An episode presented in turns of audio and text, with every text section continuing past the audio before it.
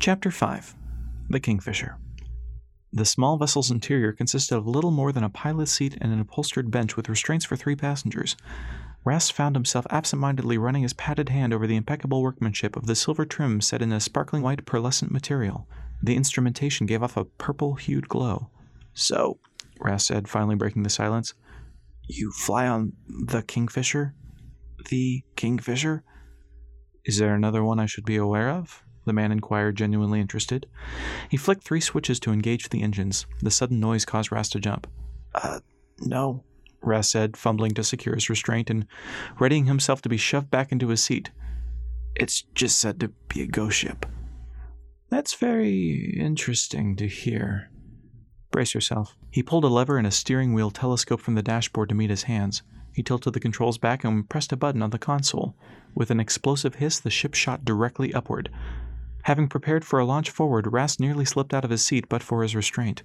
He didn't recall seeing any rotors atop the ship, and as the vessel reached its apex and began to drop, he realized it didn't have any. The man pulled back on a lever and the ship rocketed forward, slamming Rast back into his seat.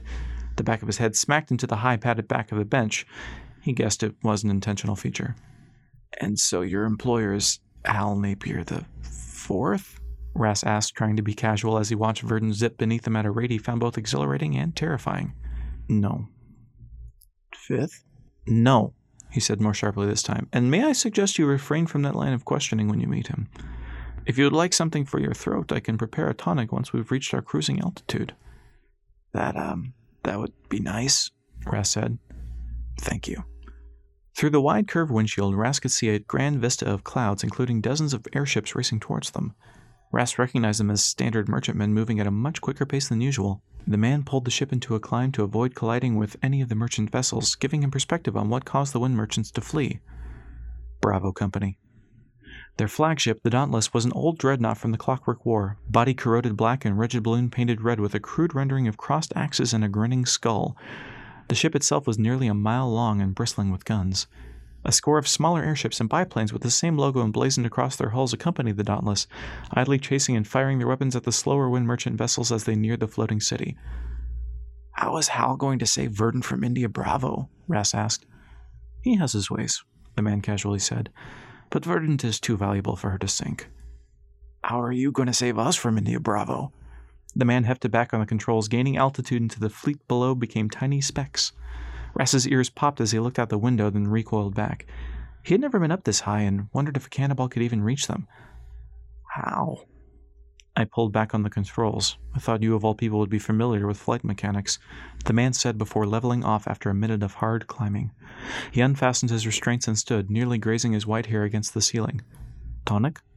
He reached into a small box and pulled out a glass bottle with a screw on cap. The label was in an unfamiliar language. Rast turned his attention from the window to his bandaged hand as the man pressed the bottle into his mitt. The idea of actually meeting the man his father had told bedtime stories about boggled his mind. He wasn't certain what he was going to see or if this Hal was an impostor, but it occurred to Rast that whoever this was might be the same person that his father had claimed to have received a mission from, if old Harley had heard his rumors right. There was little to nothing he could do for Verdant right now, aside from helping out in the engine for damage control. A twinge of guilt gnawed at him, but he forced it to the back of his mind by telling himself he would do more good by meeting with Hal. He just wished he could explain his actions without being deemed insane. He undid the bandages on his hands before unscrewing the bottle cap to take a swig of the burning liquid. His eyes watered and throat tingled, prompting a cough.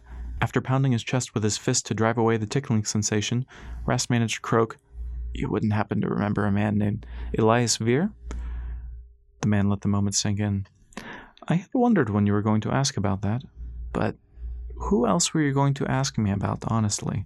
He flipped a lever and spoke into the comm unit in a foreign language before receiving a confirmation. Yes, I knew your father for a brief time. You were sitting where he did when I ferried him to Mr. Napier. He pulled back once more, forcing the ship to climb, deepening the sinking feeling in Rast's stomach. Ah, here we are. Ahead gleamed the white ship Rast recognized from the brief glimpse in Framers Valley, the Kingfisher. In what seemed to be no time, the shuttle made a landing. No, a rejoining with the Kingfisher, becoming one with the larger vessel. After a surprising snap hiss that made Rast's ears pop again, the airtight seal sent wind rushing in to fill the cabin, and a light purple glow emanated from the ship. Mr. Vere, if you would be so kind as to follow me, the man said. Ras obliged and stood stretching his legs. He walked from the shuttle to the corridor lined with a half dozen rooms on either side of the hallway. Between the doors hung artwork of landscapes ranging from crude to masterfully done. Clouds, mountain peaks, plains, bodies of water. Ras had to make sure not to linger on the pre-Atmo artwork. Callie would have loved it, but the thought of her staying on Verdant drained any joy from the thought of him describing the paintings to her. They came to a door at the end of the corridor. Mr. Napier awaits, he said, bowing slightly as he pulled the door open for Ras. The circular study was filled with books, models of airships, and a very impressive telescope that cut through the center of a domed ceiling. Glass walls flooded the room with sunshine. In the center stood a man looking to be in his early sixties. He hunched over a painting on the easel, scrutinizing the brushstrokes, applying a few more.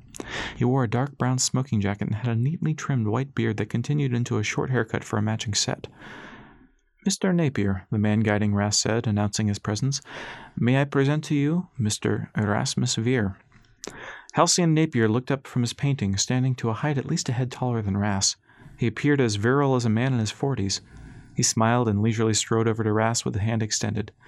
About time, he said, grabbing Ras's half extended arm and giving his hand two firm pumps, forcing Ras to contain a grimace. He motioned to a couple of wing back chairs next to the easel.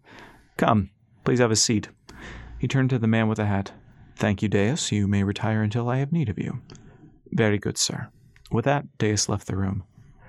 Ras sat uneasily in the leather chair. It creaked loudly, but it was the softest leather he had ever felt, considering there hadn't been an easily ready supply in a century. Hal sat across from him, then leaned forward. For a few moments he studied Ras from head to toe. You got big, he said. That phrase always confounded Ras. One summer when he was thirteen, he shot up six inches, but hadn't grown at all since, yet people throughout his teenage years kept asking how much he had grown recently. All that aside, it was a peculiar conversation starter, and Ras had no clue how to respond. Your father showed me a picture of you ten years ago. Verdant is under attack, Ras said, right now. The clarity in his voice surprised him. The tonic had done more than he expected. Hal's disposition slid from welcoming to grave. I am aware. Ras turned and pointed to the door Deus had exited. He said you could do something.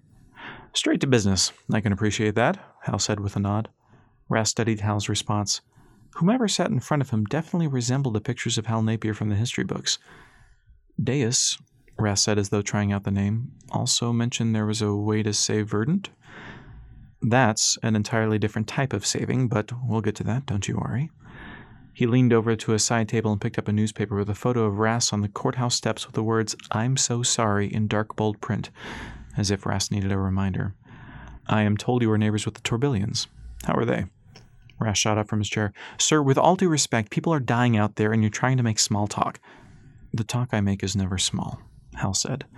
Now please, sit. I have already put in a call to the collective to put a stop to it. You can do that? Ras asked, his frustration allayed for a moment. The collective's absence from the ball made him wonder how long it would take for them to arrive and how much damage Verdant would suffer in the meantime. Indirectly, a shallow grin crept across his lips. Verdant is not without her defenses either. She will survive this. He waited for Ras to sit before he continued. Now, the Torbillions. They're on Verdant. How good could they be right now? Ras shrugged. How do you know them? Hal rose from his chair and began walking toward one of his book displays. Would you care to wager a guess as to why I'm in Verdant? Ras thought for a moment because the Kingfisher has a scoop engine and got stuck after I killed the last source of energy in the area? Hal laughed. That's a good guess, but no. Let me simply say that I'm always looking for a good man, and you've captured my attention. What specifically are you looking for?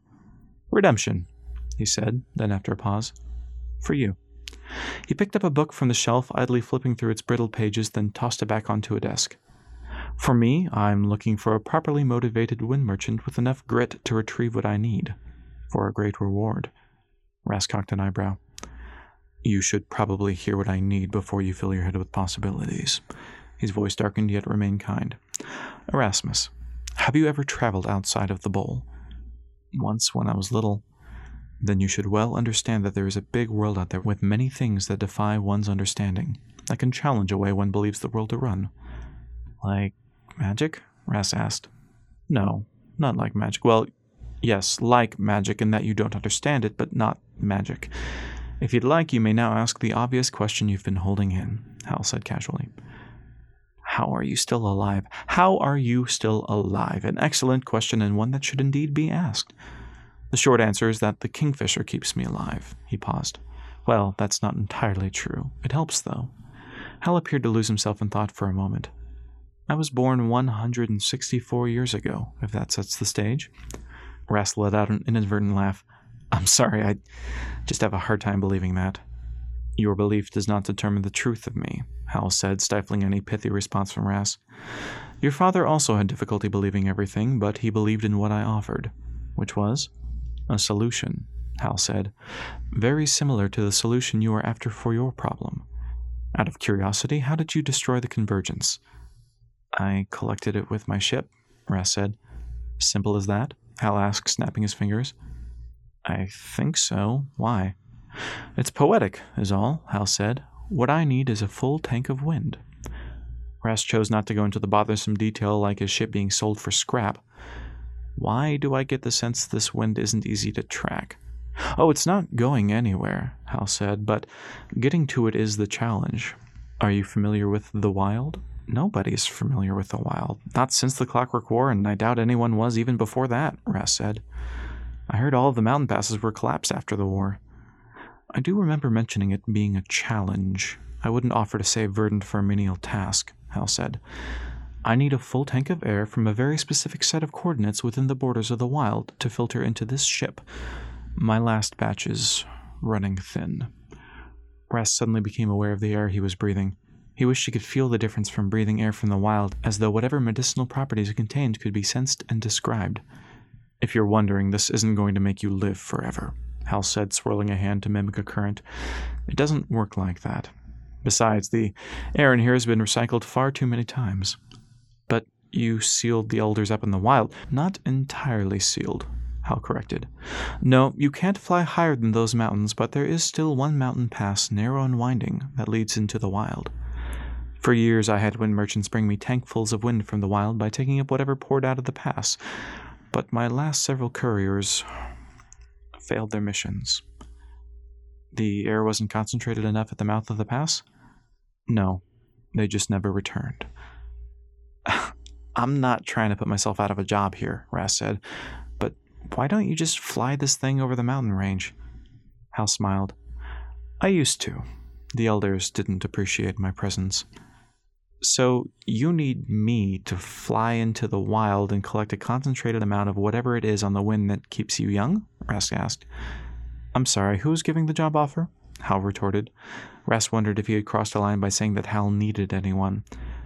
But yes, that is the overall gist of what I am looking for. Why did my father return? Of that I cannot be certain. The elders are very territorial. They're just clockwork men, though, Ras said. Shouldn't they have wound down after a century? That's a very rudimentary assumption, Hal said. I'm just curious why you think I could do something that killed my father. As I said, I look for properly motivated wind merchants. You mean those desperate enough to attempt a suicide mission? Ras countered. The job began to lose its sheen. Was your father a desperate man? Hal asked rhetorically. Forgive me. Elias sought me, not the other way around. After the winnower had been completed, he was one of the few that saw the expiration date stamped on the city, but he was one of the rare breed bold enough to do something about it. How can you say verdant? Ras asked. One does not discover the origin of all energy without making sure one is properly invested in the right places, he smiled. Compound interest is a beautiful thing. As is living 164 years, Ras said. Hal blinked, then focused on the world far below. The merits of that are debatable, he said coldly. Ras caught Hal's reflection in the glass. For a moment he wondered if Hal earned the steel in his gaze from living through the Clockwork War and the Great Overload. But money doesn't make a convergence. Hal let a dark chuckle escape, lost in a memory. Let us hope not. He turned to look back at Ras. Helios engines, he said with renewed vigor. Helios engines to keep Verdant aloft are what this situation calls for. As little as I care for the system that the Helios family created for Atmo, it far outweighs the loss of life required for a convergence. But what about fuel? I am willing to pay for a supply of fuel from the collective as long as I am alive, which is a better offer than most can make. Hold on. How much of the collective do you own? Not enough to make any business decisions, but enough to put a dent in them if I pull out, he said. I used to be more involved before they lost their way. I have one more question, Ras said. Yes? Why offer this to the guy that caused the city to start sinking out of ineptitude? Every wind merchant on Verdant is properly motivated. I think you're trying to put yourself out of a job again, Erasmus, Ras thought. No, I just want to understand your motivation. Hal Napier smiled with a hint of sadness behind his eyes. There's just something fitting when a man puts right his wrongs. He let the silence linger for a moment. How soon will your ship be ready? Ras felt his heart begin to pound. He stood from his chair and stuffed his hands in his pockets so Hal wouldn't notice them shaking. I'll need a week to get my affairs in order, he said with no idea where he would find a functioning wind merchant vessel or collect the means to procure one. Three days, Hal countered. My air is running thin. Ras felt Hal was being unreasonable, but it wasn't like he had any bargaining chips. All right. But if I don't see you in three days, I'll be sending Deus to find someone else. Hal extended his hand. Do we have an understanding? The shuttle's return path avoided Bravo Company by keeping a high altitude until it was high above the tiny glowing speck of verdant. Smoke trailed away. A third of the city was in flames. While no ship actively attacked Verdant, Bravo Company hung in a sphere around the city, dissuading any escape attempts. Several ships lay wrecked, leaving scars of debris through buildings and streets. Ras tried to spot if his neighborhood was one of the areas on fire and breathed a sigh of relief when he saw much of the residential zone remained untouched. The docks had been targeted and many of the ships suffered for it. Let us hope your ship is all right, Deus said. Can you put us down in front of my house? Ras asked. The shuttle dove, but pulled up with a deafening release of steam to pad its landing. Deus turned in his chair, offering Ras a slip of paper with coordinates to the Kingfisher's location over the next three days, and warned Ras not to tell people of his meeting with Hal, as Hal didn't want his presence in the area known. The cabin's sealed door opened, letting in the sounds of chaos. The low rumble of a fire mixed with screams and shouts in the distance unnerved Ras. A lot had happened in the last couple of hours. How am I supposed to make it past Bravo Company? Ras asked. I was under the impression you had no difficulty flying underneath the cloud level, Deus said. They're interested in overtly showing their strength, not risking their lives by hiding. Right. Ras turned and began to exit the shuttle. He stopped, looked back at Deus. How old are you? Deus scoffed. Old enough. The door of the Veer house opened and slammed shut, drawing Ras's attention to his mother running out into the street. What are you doing? She shouted as she ran up to the door of the shuttle, focused on Deus. You get out of here. Ma'am? Deus said, nodding a civil greeting. I don't care how bad things are getting. You can't have him, too. Deus simply looked over to Ras. Three days. Ras stepped out of the shuttle to be with his mother, who threw her arms around her son. I thought I lost you, she said, tightening her embrace. The engine was hit hard. She released him, then began walking back toward their house. You have a lot of explaining to do. It took about ten minutes for Ras to relay the conversation with Hal to his mother, who sat stone faced at the kitchen table. No, absolutely not. You will not have anything to do with that man. But this is a chance to save Verdant, Ras said, gesturing wildly. That's what your father said, and I don't see Verdant saved or him either. Let someone else go. I'm not losing you too. Mom, what if someone else goes and fails? What then? Ras yelled. What if you fail? She retorted. You don't even have a ship. This this is a moot point. You don't have a license, and nobody is going to give you a loan. And then what if you get caught piloting illegally? Ras narrowed his eyes. Just tell me that you don't think I'm capable, or that if Dad the hero was killed, then little Rassie won't even make it past the bowl. Honey, please don't make me lose you too, she said. She took a deep breath to steady herself. You took after me instead of your father. What? When your dad built the Silver Fox, I was going to be his navigator, but when we went out on our first few runs, he never found anything. We thought it was a fluke, but after a dozen runs with nothing to show for it, I moved back into this house and we had you. You're not a knack like your father. You're. Please don't say I'm a lack. Ras said. Maybe I'm not an act, and maybe I'll never be as good as Dad, but I'm not going to spend the rest of my life knowing I turned down the opportunity to fix things after ruining so many lives. Don't let me die inside like that, because you know I would, and so would you. Ras stormed out of the kitchen and slammed the front door, almost running into Callie on the front porch. She looked at him wide eyed as she tried to compose herself. I'm sorry, she said.